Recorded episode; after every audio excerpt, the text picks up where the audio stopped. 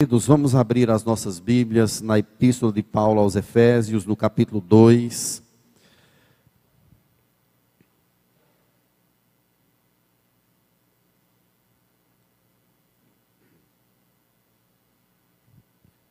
Eu gostaria que a igreja participasse da leitura, lendo os versos pares. Para isso, eu gostaria de convidar você para ficar de pé. E você vai aproveitar esse momento antes da leitura da palavra e vai dar um abraço no irmão que está aí próximo a você, à sua direita, à sua esquerda. Momento de você aí dar esse abraço no seu irmão. Que Deus abençoe a igreja reunida nesse momento de adoração, de louvor, de pregação da Escritura Sagrada. Efésios capítulo 2, versos de 1 a 10, está escrito: Ele nos deu vida, estando vós mortos nos vossos delitos e pecados.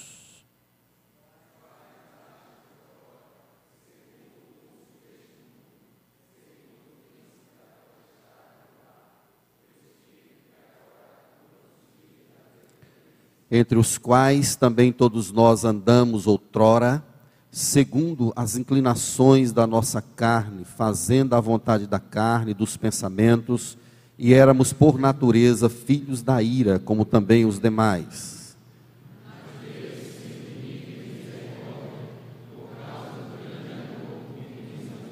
E estando nós mortos em nossos delitos, nos deu vida juntamente com Cristo, pela graça sois salvos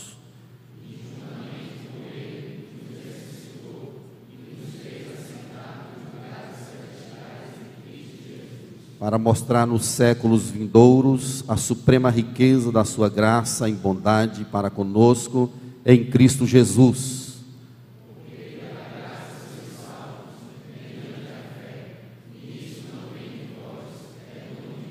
Não de obras, para que ninguém se glorie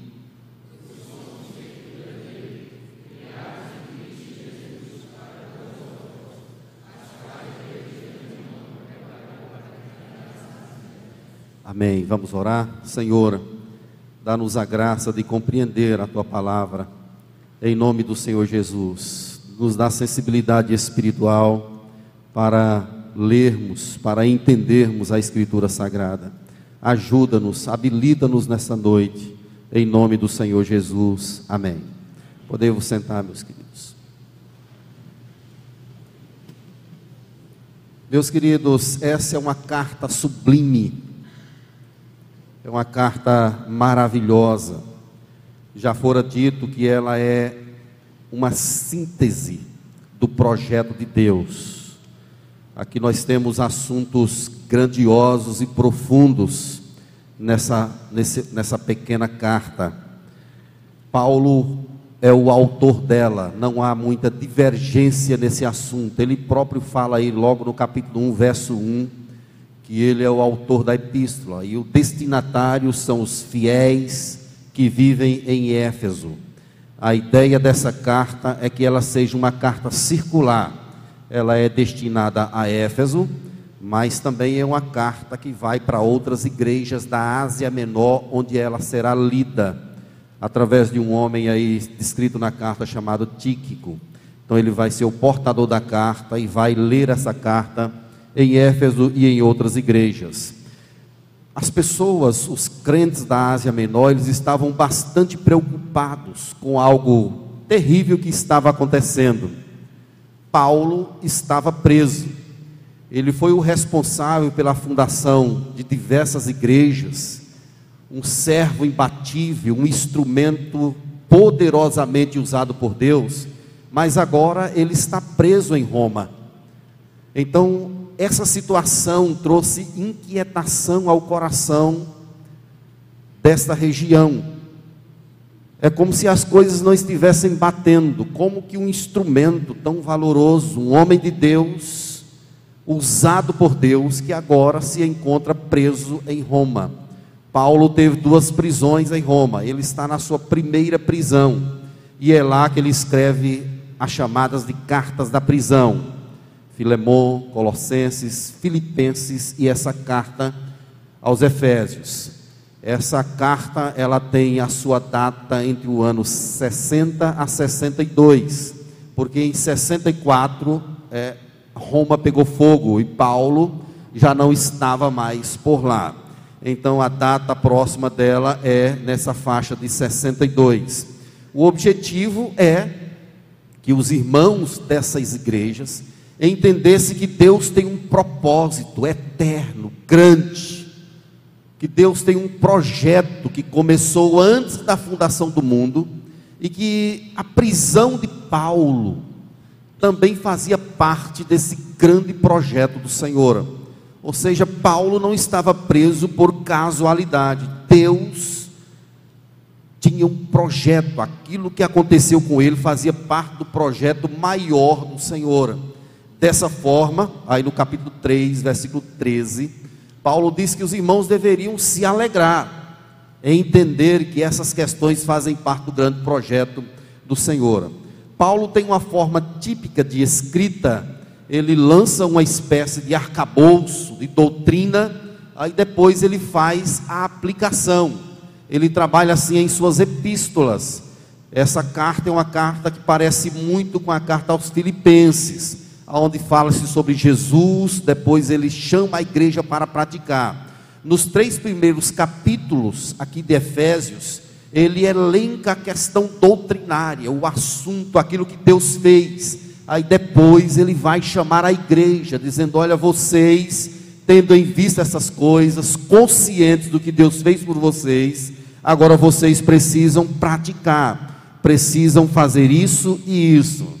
Então, é nesse sentido que essa carta ela é escrita. Se você observar no capítulo 1, a partir do verso 3, Paulo fala aí sobre a eleição.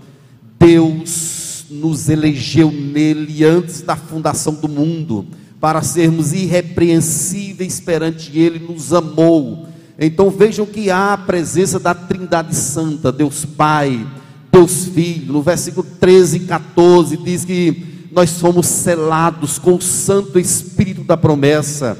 Aí, a partir do verso 15 do capítulo 1, Paulo faz uma oração por esse povo que foi eleito, pela igreja gloriosa.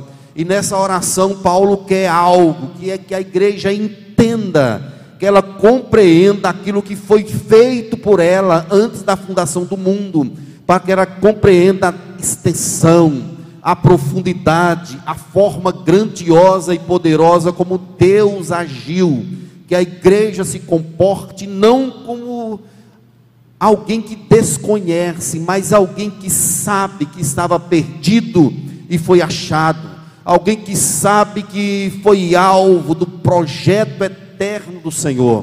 Então é nesse sentido que Paulo ora, e chegamos no capítulo 2, nós temos aqui a descrição de algo maravilhoso, que é o fato de que a salvação ela pertence a Deus. Ela é algo de Deus e não do homem. Então essa é a tese que será sustentada aqui nesse espaço até o verso 10, de que a salvação ela é proveniente, ela é provocada, ela é trazida por Deus e que não há parte, não há ação do homem nesse projeto de salvação do Senhor. Para falar sobre esse assunto, ele divide esse texto em três partes. Podemos dividir claramente em três partes. A primeira delas é aí do verso 1 até o verso 4, 3, melhor dizendo, aonde Paulo fala sobre o estado do homem sem Cristo. E a partir do verso 4 até o verso 7, ele fala o que Deus fez e depois ele faz uma conclusão da própria exposição dele aqui, dizendo para que Deus fez o que fez. Então vamos ao texto para a gente entender, que Deus nos dê a graça de nós compreendermos a Escritura Sagrada, a palavra do nosso Deus. Primeiramente, o texto começa dizendo que Ele nos deu vida, Ele nos deu vida estando nós mortos em nossos delitos e pecado. Então vejam a conotação da palavra.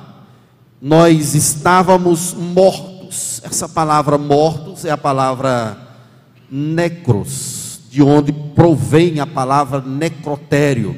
Você poderia traduzir aqui a expressão por defunto.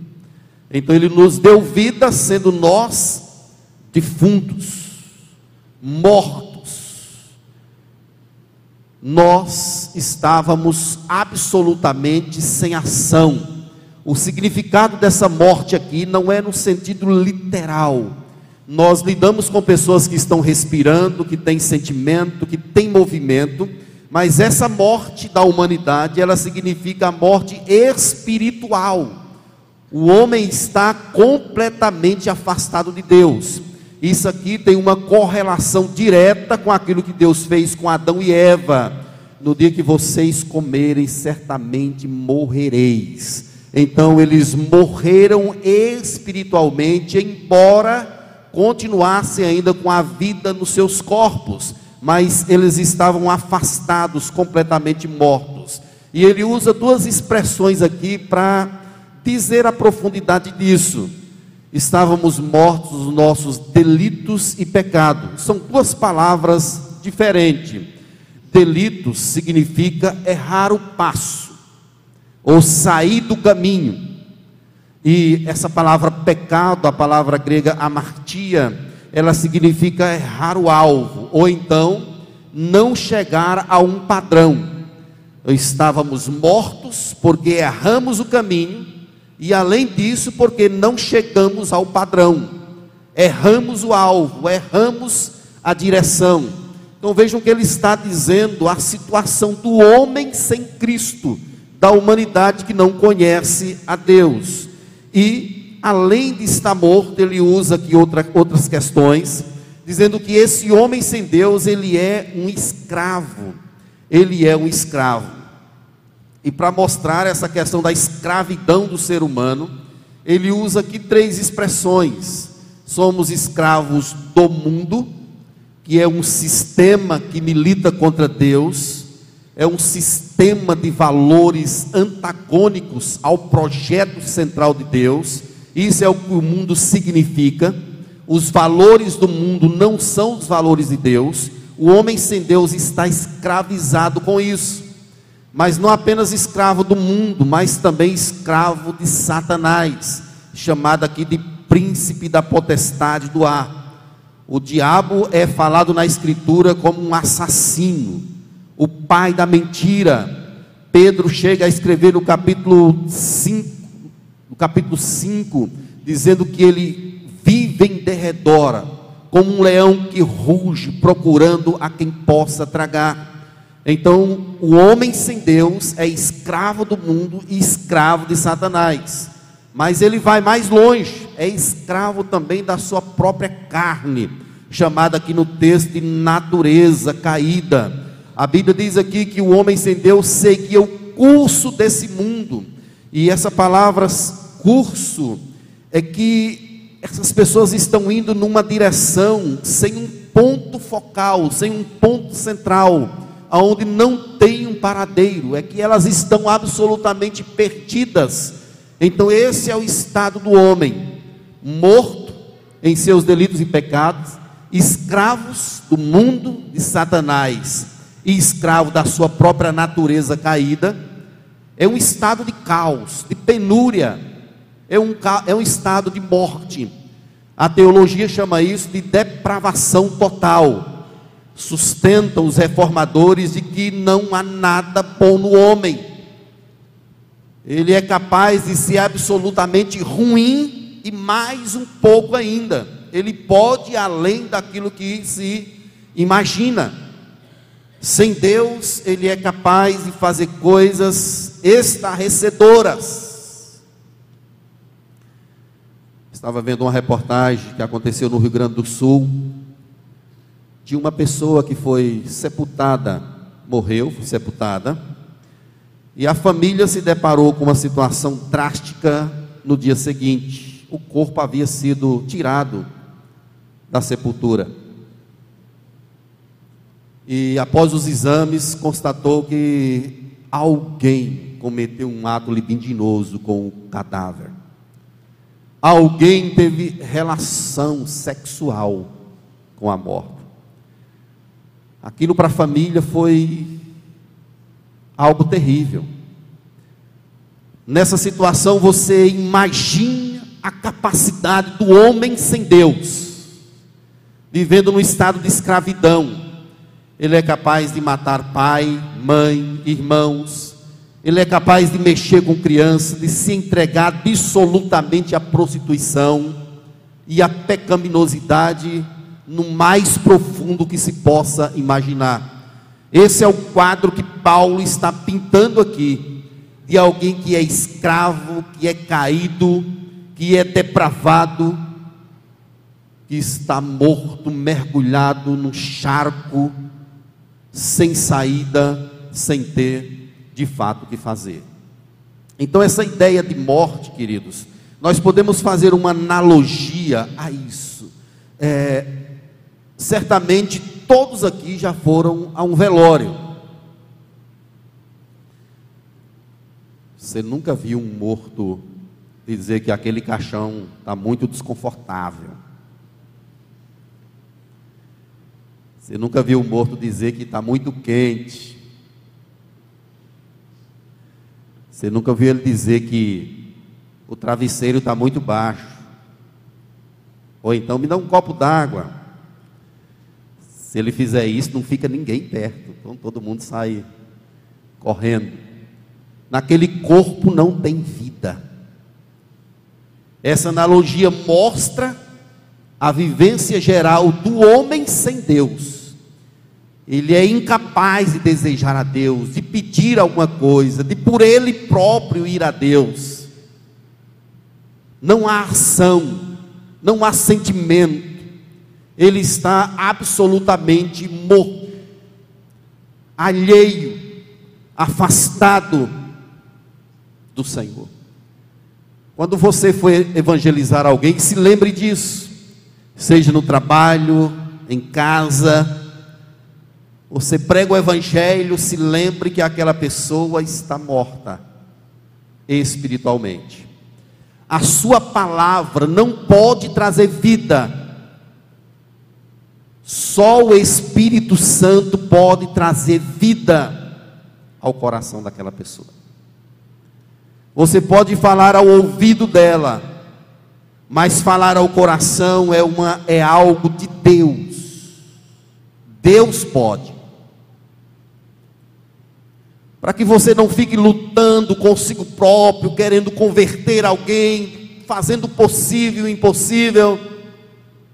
Não depende de quem quer ou de quem corre, mas de Deus usar da sua misericórdia. É Deus quem opera em nós o querer e o realizar. Então, esse é o quadro do homem: sem ação, sem força, sem vontade, não há o que ele fazer. Mas o verso 4 começa com algo maravilhoso, uma conjunção adversativa, quando fala aí, mais Deus. Essa expressão é linda. Todavia, entretanto, Deus interveio, Deus fez algo grandioso. O que que Deus fez? Deus, movido por sua misericórdia. Então vejam o que que fez Deus se movimentar. Primeiramente, a misericórdia. A misericórdia significa Deus não dando ao homem aquilo que ele merece. Mas não apenas a misericórdia, mas também movido pelo grande amor com que nos amou. João explica isso no capítulo 3, versículo 16, dizendo que Deus amou o mundo de tal maneira que deu seu Filho unigênito para que todo aquele que nele crê não pereça, mas tenha a vida eterna. Esse grande amor de Deus, chamado de amor especial, fez o coração de Deus se movimentar para dar vida a um povo, formar para si um povo alvo da sua graça, da sua bondade, da sua misericórdia. Deus nos deu vida, mas além da misericórdia, do grande amor, O outro movimento de Deus é chamado de graça, e no versículo 8: pela graça sois salvos. A graça é Deus trazendo algo maravilhoso à nossa vida, é um favor imerecido. É o instrumento que Deus usa para nos presentear com algo que nós definitivamente não merecíamos. Além da misericórdia, do amor, da graça, o verso de número 7 fala sobre a bondade de Deus então vejo essas coisas juntas provocaram a nossa libertação. A venda foi tirada dos nossos olhos, os nossos ouvidos foram destapados, as correntes foram tiradas de nós. A vida veio de forma que agora o nosso pensamento ele está voltado para as coisas de Deus nós estamos no caminho da vida, somos herdeiros de Deus em Cristo Jesus por causa da intervenção de Deus. Ele nos deu vida, diz o verso 5. Nos deu vida, verso 6 diz que ele nos ressuscitou, e no verso 6, na parte B, diz que ele nos fez assentar em lugares celestiais então são três expressões colocadas aqui para mostrar o que Deus fez conosco. Nos deu vida,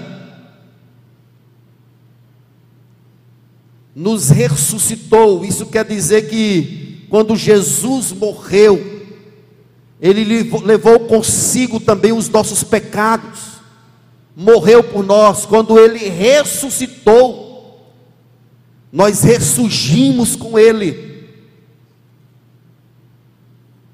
Estar nos lugares celestiais ou em regiões celestiais não é algo etéreo, inimaginável. Diz respeito a um novo estado de vida. É como se você estivesse na, à, à esquerda e Deus tirou da esquerda e colocou na direita. É um novo estado. Colossenses fala sobre isso, Paulo fala isso em Colossenses Cristo invadiu o império das trevas e nos transportou para o reino do Filho do seu amor, onde nós temos a remissão dos pecados, onde nós somos abençoados com toda sorte de bênçãos espirituais em Cristo Jesus. Então o que, que Deus fez por nós? Nos deu vida, nos ressuscitou, nos transportou de um estado de caos, de penúria, de morte, para um estado de vida separou-nos para o louvor e glória do seu grande e santo nome. Agora vejo que essas três questões, elas foram feitas sempre em Cristo Jesus. Se você observar o verso 5, diz aí que com Cristo, pela graça, sois salvos. Observe o verso 6, que ele nos fez assentar em lugares celestiais em Cristo Jesus. Antes, no verso 6, no início, ele diz que em Jesus, novamente, ele nos ressuscitou. Então, o mediador, a causa, o fundamento de todas as coisas é Jesus. A essência da nossa vida se chama Jesus. Sem Ele não há esperança. A salvação não pertence à igreja, nem a denominação nenhuma, nem a homem nenhum sobre a terra. Só há uma forma do homem e a Deus, é através de Jesus, que é o mediador da nova aliança. Ele próprio diz: Eu sou o caminho, a verdade, a vida, e ninguém vai ao Pai senão por mim. Então Jesus, ele é o centro de todas as coisas. A Bíblia fala dele de Gênesis Apocalipse. Logo no capítulo 3 de Gênesis, versículo 15, está anunciado ali o chamado de proto-evangelho. Quando nos primórdios a Bíblia diz que a serpente feriria o calcanhar mas o descendente da mulher esmagaria a cabeça da serpente. E essas questões, elas vêm sendo demonstradas de forma bastante perceptível, seja através de figuras de linguagem, de tipologias. Jesus vem sendo demonstrado nas páginas da Bíblia para mostrar que ninguém pode ser salvo senão através de Jesus. Desde lá da igreja do Velho Testamento, ninguém nunca foi salvo senão através do Filho de Deus, de Jesus Cristo. Apocalipse diz que o Cordeiro morreu antes da fundação do mundo. A salvação, ele é um ato e um processo.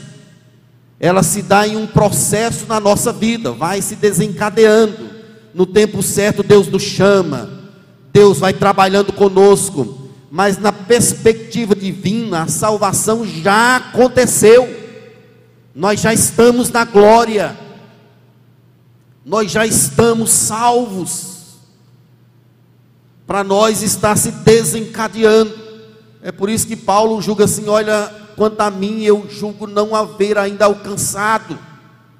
Mas uma coisa eu faço, esquecendo as coisas que para trás de mim estão, prossigo para o alvo, para o prêmio da soberana vocação de Deus em Cristo Jesus. Jesus é o centro, querido. Ele é o centro da nossa vida. Sem Ele, tudo está perdido. Quando nós cantamos, Deus recebe o nosso louvor por causa de Jesus.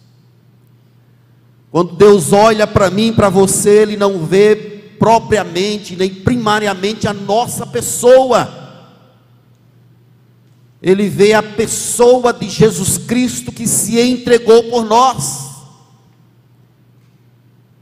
Essas expressões juntas, elas mostram quanto nós estamos unidos a Cristo nos deu vida, nos ressuscitou, nos fez estar em lugares celestiais juntamente com Cristo. É a ligação que nós temos com Ele. E Jesus próprio nos ensinou que todo ramo que estando em mim não produzir frutos, Ele corta. Ele é a videira verdadeira. Nós somos os ramos. Estamos em Jesus e por isso nos alimentamos dele. É por isso que sem Jesus não tem esperança, tudo está perdido. Tudo que Deus fez foi por conta dessa mediação, que é Jesus Cristo. Quando você vai tomar a Santa Ceia, você pega um cálice e diz assim: Esse é o cálice da nova aliança no meu sangue essa nova aliança, ela é exatamente a nossa vida dentro da vida de Jesus, o pacto de Deus com Ele próprio que resultou em nossa salvação. Então vejam que Deus, Ele opera grandiosamente e eficazmente na nossa vida. Quando Deus chamou Adão e Eva, disse assim: Adão, Eva, está aqui a árvore da vida e a árvore do conhecimento do bem e do mal. Não coma da árvore, porque no dia que vocês comerem, vocês morrem. Esse é um pacto, uma aliança chamada de aliança das obras. Tinha uma parte para Adão fazer. Ele tinha de fazer algo. Eva caiu deu a Adão e ele também comeu, é o que o texto nos diz. Depois disso, Deus fez um pacto com ele próprio, chamado de pacto da redenção, o pacto da graça. Nesse novo pacto, no pacto da redenção, o homem não tem mais parte alguma. Deus fez tudo, do começo ao fim. Não deixou nada para o homem fazer, sabe por quê? Se ele deixasse alguma coisa para a gente fazer, a gente caía de novo. voltaríamos a pecar outra vez, não daria certo. É por isso que Jesus voluntariamente veio, morreu em nosso lugar, o Espírito Santo nos selou, tudo está feito. Tudo está pronto, alvos da graça do Senhor. Não há mérito algum em você, nem a fé que você tem te pertence. Ela não foi uma conquista sua e nem minha. Pela graça sois salvos mediante a fé. E isso não vem de vós. É um dom de Deus. Para que ninguém se glorie. Então, meus queridos irmãos, Deus fez um propósito eterno. É isso que Paulo quer que a igreja compreenda. E que a prisão dele faz parte desse projeto de Deus. Faz parte desse plano de Deus. Deus fez isso antes da fundação do mundo. Dentro desse projeto de Deus, Ele incluiu a nossa vida, de forma que já nenhuma condenação há para os que estão em Cristo Jesus. Você e eu, nós não vamos perder a salvação. Amém, queridos? É impossível aqueles que têm o toque de Deus se perderem. Porque a salvação não reside no homem, não é o que você está fazendo. As suas vindas para a igreja, o seu dízimo, a sua oferta, você que participa do pequeno grupo, não é você quem está se salvando isso aí é só consequência de obediência a Deus. É o Espírito Santo quem está te salvando. E ele é eficaz, poderoso. Jesus diz que nenhuma ovelha daquelas que me destes se perderão. Se perderá. E ainda tem outras ovelhas, não desse aprisco, a mim convém conduzi-las. Você que ora por alguém da sua família que é descrente, continue correndo para Deus e descanse. Se Deus tem um projeto na vida daquela pessoa, ela vem, nem que seja no apagar das luzes, mas ela vem. Na hora exata, Deus providencia um meio, uma forma, para aquela pessoa receber o dom da salvação. E a graça de Deus, ela é multiforme e inefável. A exemplo disso, temos o ladrão que foi crucificado com Jesus. Um deles disse assim: Jesus, lembra-te de mim quando estiveres no teu reino. E Jesus disse: Hoje mesmo estarás comigo no paraíso. Aquela pessoa não poderia se perder porque foi alvo da visão de Deus na eternidade. Descanse no Senhor. Não há mais como escrever no livro. A Bíblia diz que o livro está selado. Não tem como mais colocar o nome de ninguém no livro da vida. Quem está, está. Quem não está, não tem mais jeito. Não há o que o homem fazer. Mas louvado seja Deus, porque o nosso nome está lá. Amém? O nosso nome está lá. O Espírito testifica no meu coração de que o meu nome está nesse livro, por graça, pela misericórdia, pela bondade do Senhor. E o melhor, ninguém poderá apagar o meu nome de lá. Paulo fala sobre isso em Romanos 8, quando ele diz assim: nem principados, nem potestades, nem coisas do presente, nem do porvir, nem qualquer outra criatura poderá nos afastar do amor de Deus que está em Cristo Jesus, nosso Senhor. Nada poderá nos afastar do amor do Senhor. Deus fez tudo por nós, queridos. E ele vai fazer então, na parte final dessa perícope, ele vai fazer uma conclusão, mostrando para que Deus fez isso. E a partir do verso 7, ele diz que Deus quis mostrar, Deus quis mostrar nos séculos vindouros a suprema riqueza da sua graça em bondade para conosco em Cristo Jesus. Então, para que, que Deus arquitetou esse plano? Deus quer mostrar aos homens de todos os séculos, aos anjos, aos demônios, Deus quer mostrar que Ele é um Deus gracioso e bom.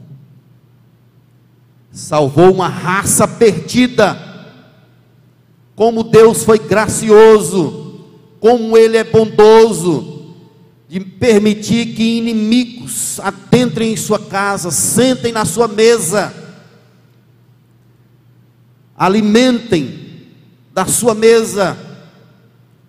Deus quis mostrar isso, como Ele é bom. Outra questão que Deus quis mostrar, no verso 8, é que não há mérito no homem. Ele diz aí que pela graça sois salvos mediante a fé, isso não vem de vós, é um dom de Deus. Deus quis mostrar a todos que Ele é bom, e em contrapartida quis mostrar que não é o homem quem vai a Ele, é Ele quem vai ao homem. Não é você quem escolhe a Deus, é Deus quem te escolhe. Não é você quem aceita Jesus como teu Salvador, é Jesus quem aceita você como filho. É o contrário. Por que, que Deus fez isso? Para que a glória não seja do vaso. Nós somos pó, pequenos. Deus fez isso para mostrar que Ele é o Senhor e o dono absoluto da salvação. Jonas fala sobre isso. Ao Senhor pertence a salvação. Jonas 3, verso 2. É de Deus a salvação e não uma conquista do homem.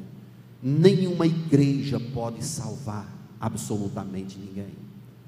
Só Deus é o detentor, a Ele pertence a salvação e Ele dá a quem quer. E Ele dá a quem quer. De forma indistinta: rico, pobre, preto, branco. Pessoas que nós nem imaginamos, Deus pode alcançar. Não tem aquela pessoa que você já olhou assim e disse: Olha, tem jeito não. Tem até um ditado velho que diz que pau que nasce torto morre torto. Mas quando se pensa na salvação, aquela pessoa que nós nem imaginamos, ela pode ser alcançada por graça e pela misericórdia do Senhor. Eu já tive essa experiência várias vezes de voltar em determinadas regiões e encontrar pessoas que eu não imaginava que aquela pessoa um dia pudesse ter o coração convertido a Cristo. Pessoas que andavam bebendo, que mexiam com prostituição, com drogas. De repente aquelas pessoas são trazidas, transformadas. Sai daquele estado de penúria e passa a ser uma espécie de príncipe, de princesa no meio do povo de Deus. É a graça de Deus, é o dom multiforme que alcança pessoas que nós nem imaginamos. Aquela pessoa que você acha que é dura, Fulano, ou duro na queda, coração difícil. Basta uma palavra de Deus e a vida muda.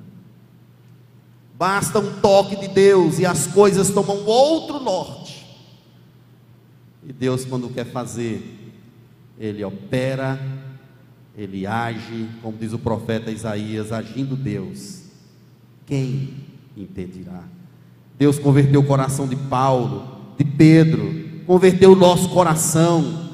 Deus pode operar maravilhosamente na vida daquela pessoa que você nem imagina. E isso tão somente através da graça. Queridos, isso aqui nos ensina uma lição muito importante, porque essa passagem, especialmente o verso 8, nos coloca num lugar de humilhação. Porque não é a nossa palavra quem converte, não é a retórica humana, não é o vocabulário português, não é a forma profunda de persuadir, é o Espírito de Deus quem converte o homem da justiça e do juízo. E ele pode converter alguém através da fala de uma criança, de um jovem, de um adolescente, de um pastor, num pequeno grupo, na rua.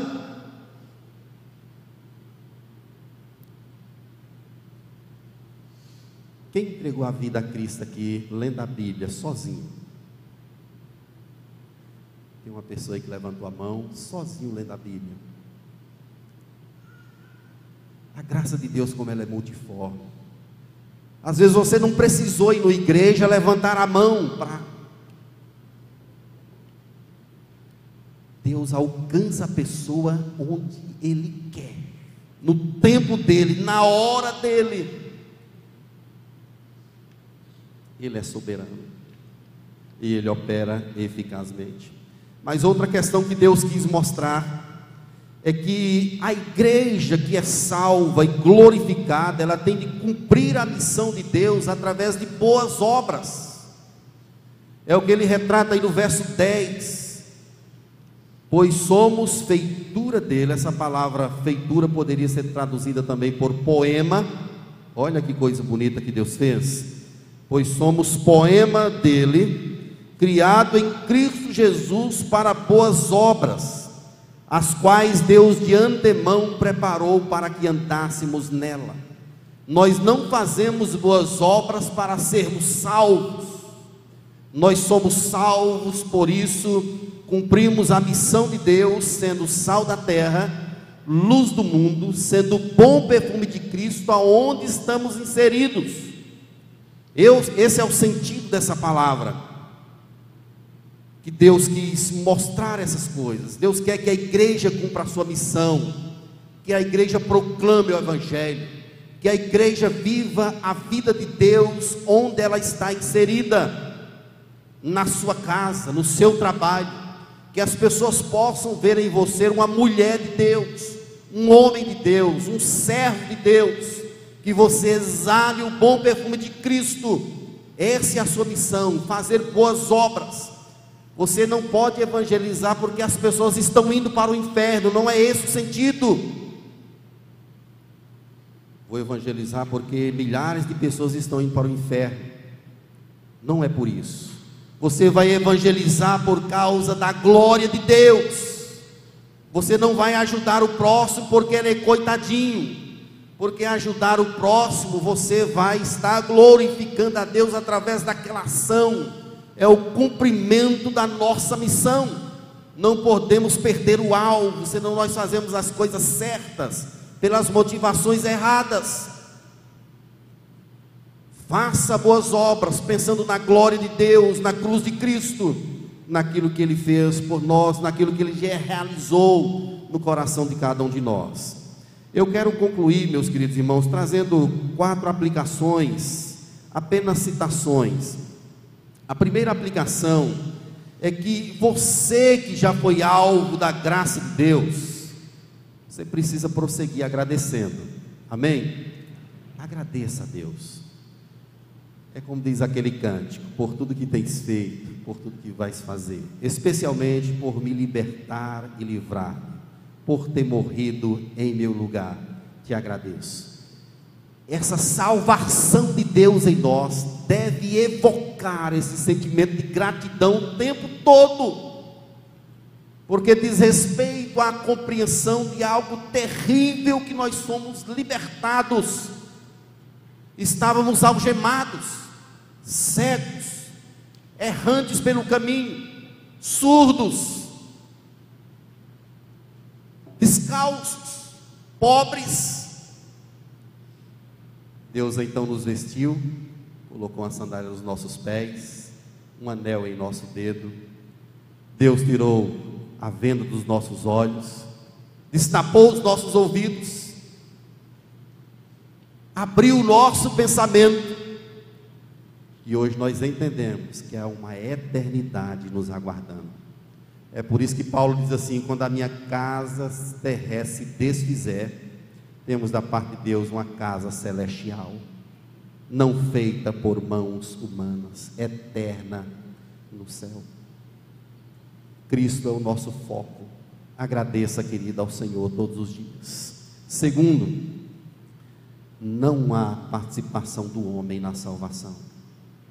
Há uma doutrina arminiana chamada de presciência a presciência diz que Deus viu que as pessoas iam ter fé, mas esse texto destrói isso, porque esse texto diz que o homem estava morto, um morto não tem sentimento, não há mérito no homem, nem a fé pertence a ele, a santificação é o Espírito Santo que instiga você a querer as coisas de Deus, a viver na direção de Deus, a ter sede da Bíblia, a ter sede da oração. O resumo de tudo é: sem mim nada podeis fazer. Sem Deus não somos nada. Não há mérito no homem algum no processo de salvação. Terceiro, a salvação só se tornou possível por causa de Jesus. Ele é o mediador. Até a oração que você faz, meu querido, você precisa dizer assim, em nome de Jesus. Tudo precisa ser através de Jesus. Os nossos cânticos, os nossos hinos, a nossa vida, a essência de tudo se chama Jesus. Os grandes pregadores, eles diziam assim: abra o texto e ache um caminho até a cruz. Quando você lê o Salmo 23, por exemplo, leia o texto, mas ache um caminho até a cruz. Leia a história de Abel, mas ache o caminho até o Calvário. A história de Davi, a história de Paulo, a história bíblica leia a Bíblia e que essa leitura conduza você sempre para o Calvário, para Cristo, porque Ele é o centro absoluto de todas as coisas.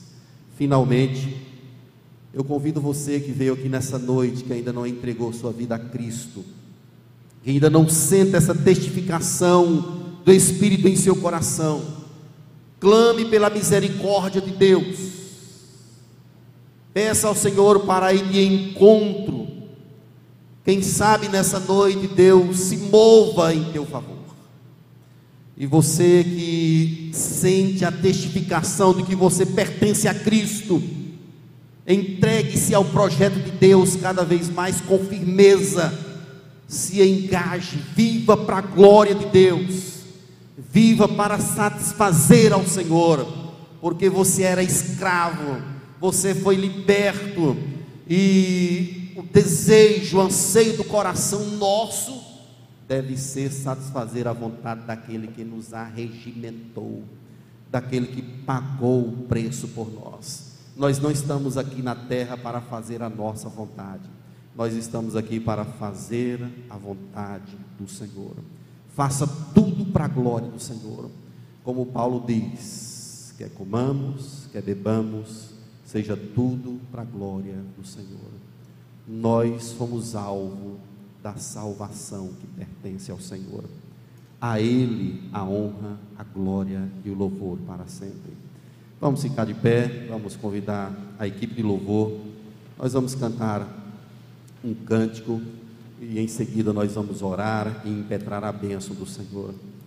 Que Deus abençoe a tua vida derramando cada vez mais consciência de que nós, homens, nós não merecemos absolutamente nada. mas Deus nos deu a graça em Cristo Jesus, Deus nos deu vida em Jesus Cristo. Vamos cantar de todo o nosso coração, vamos exaltar o nosso Deus.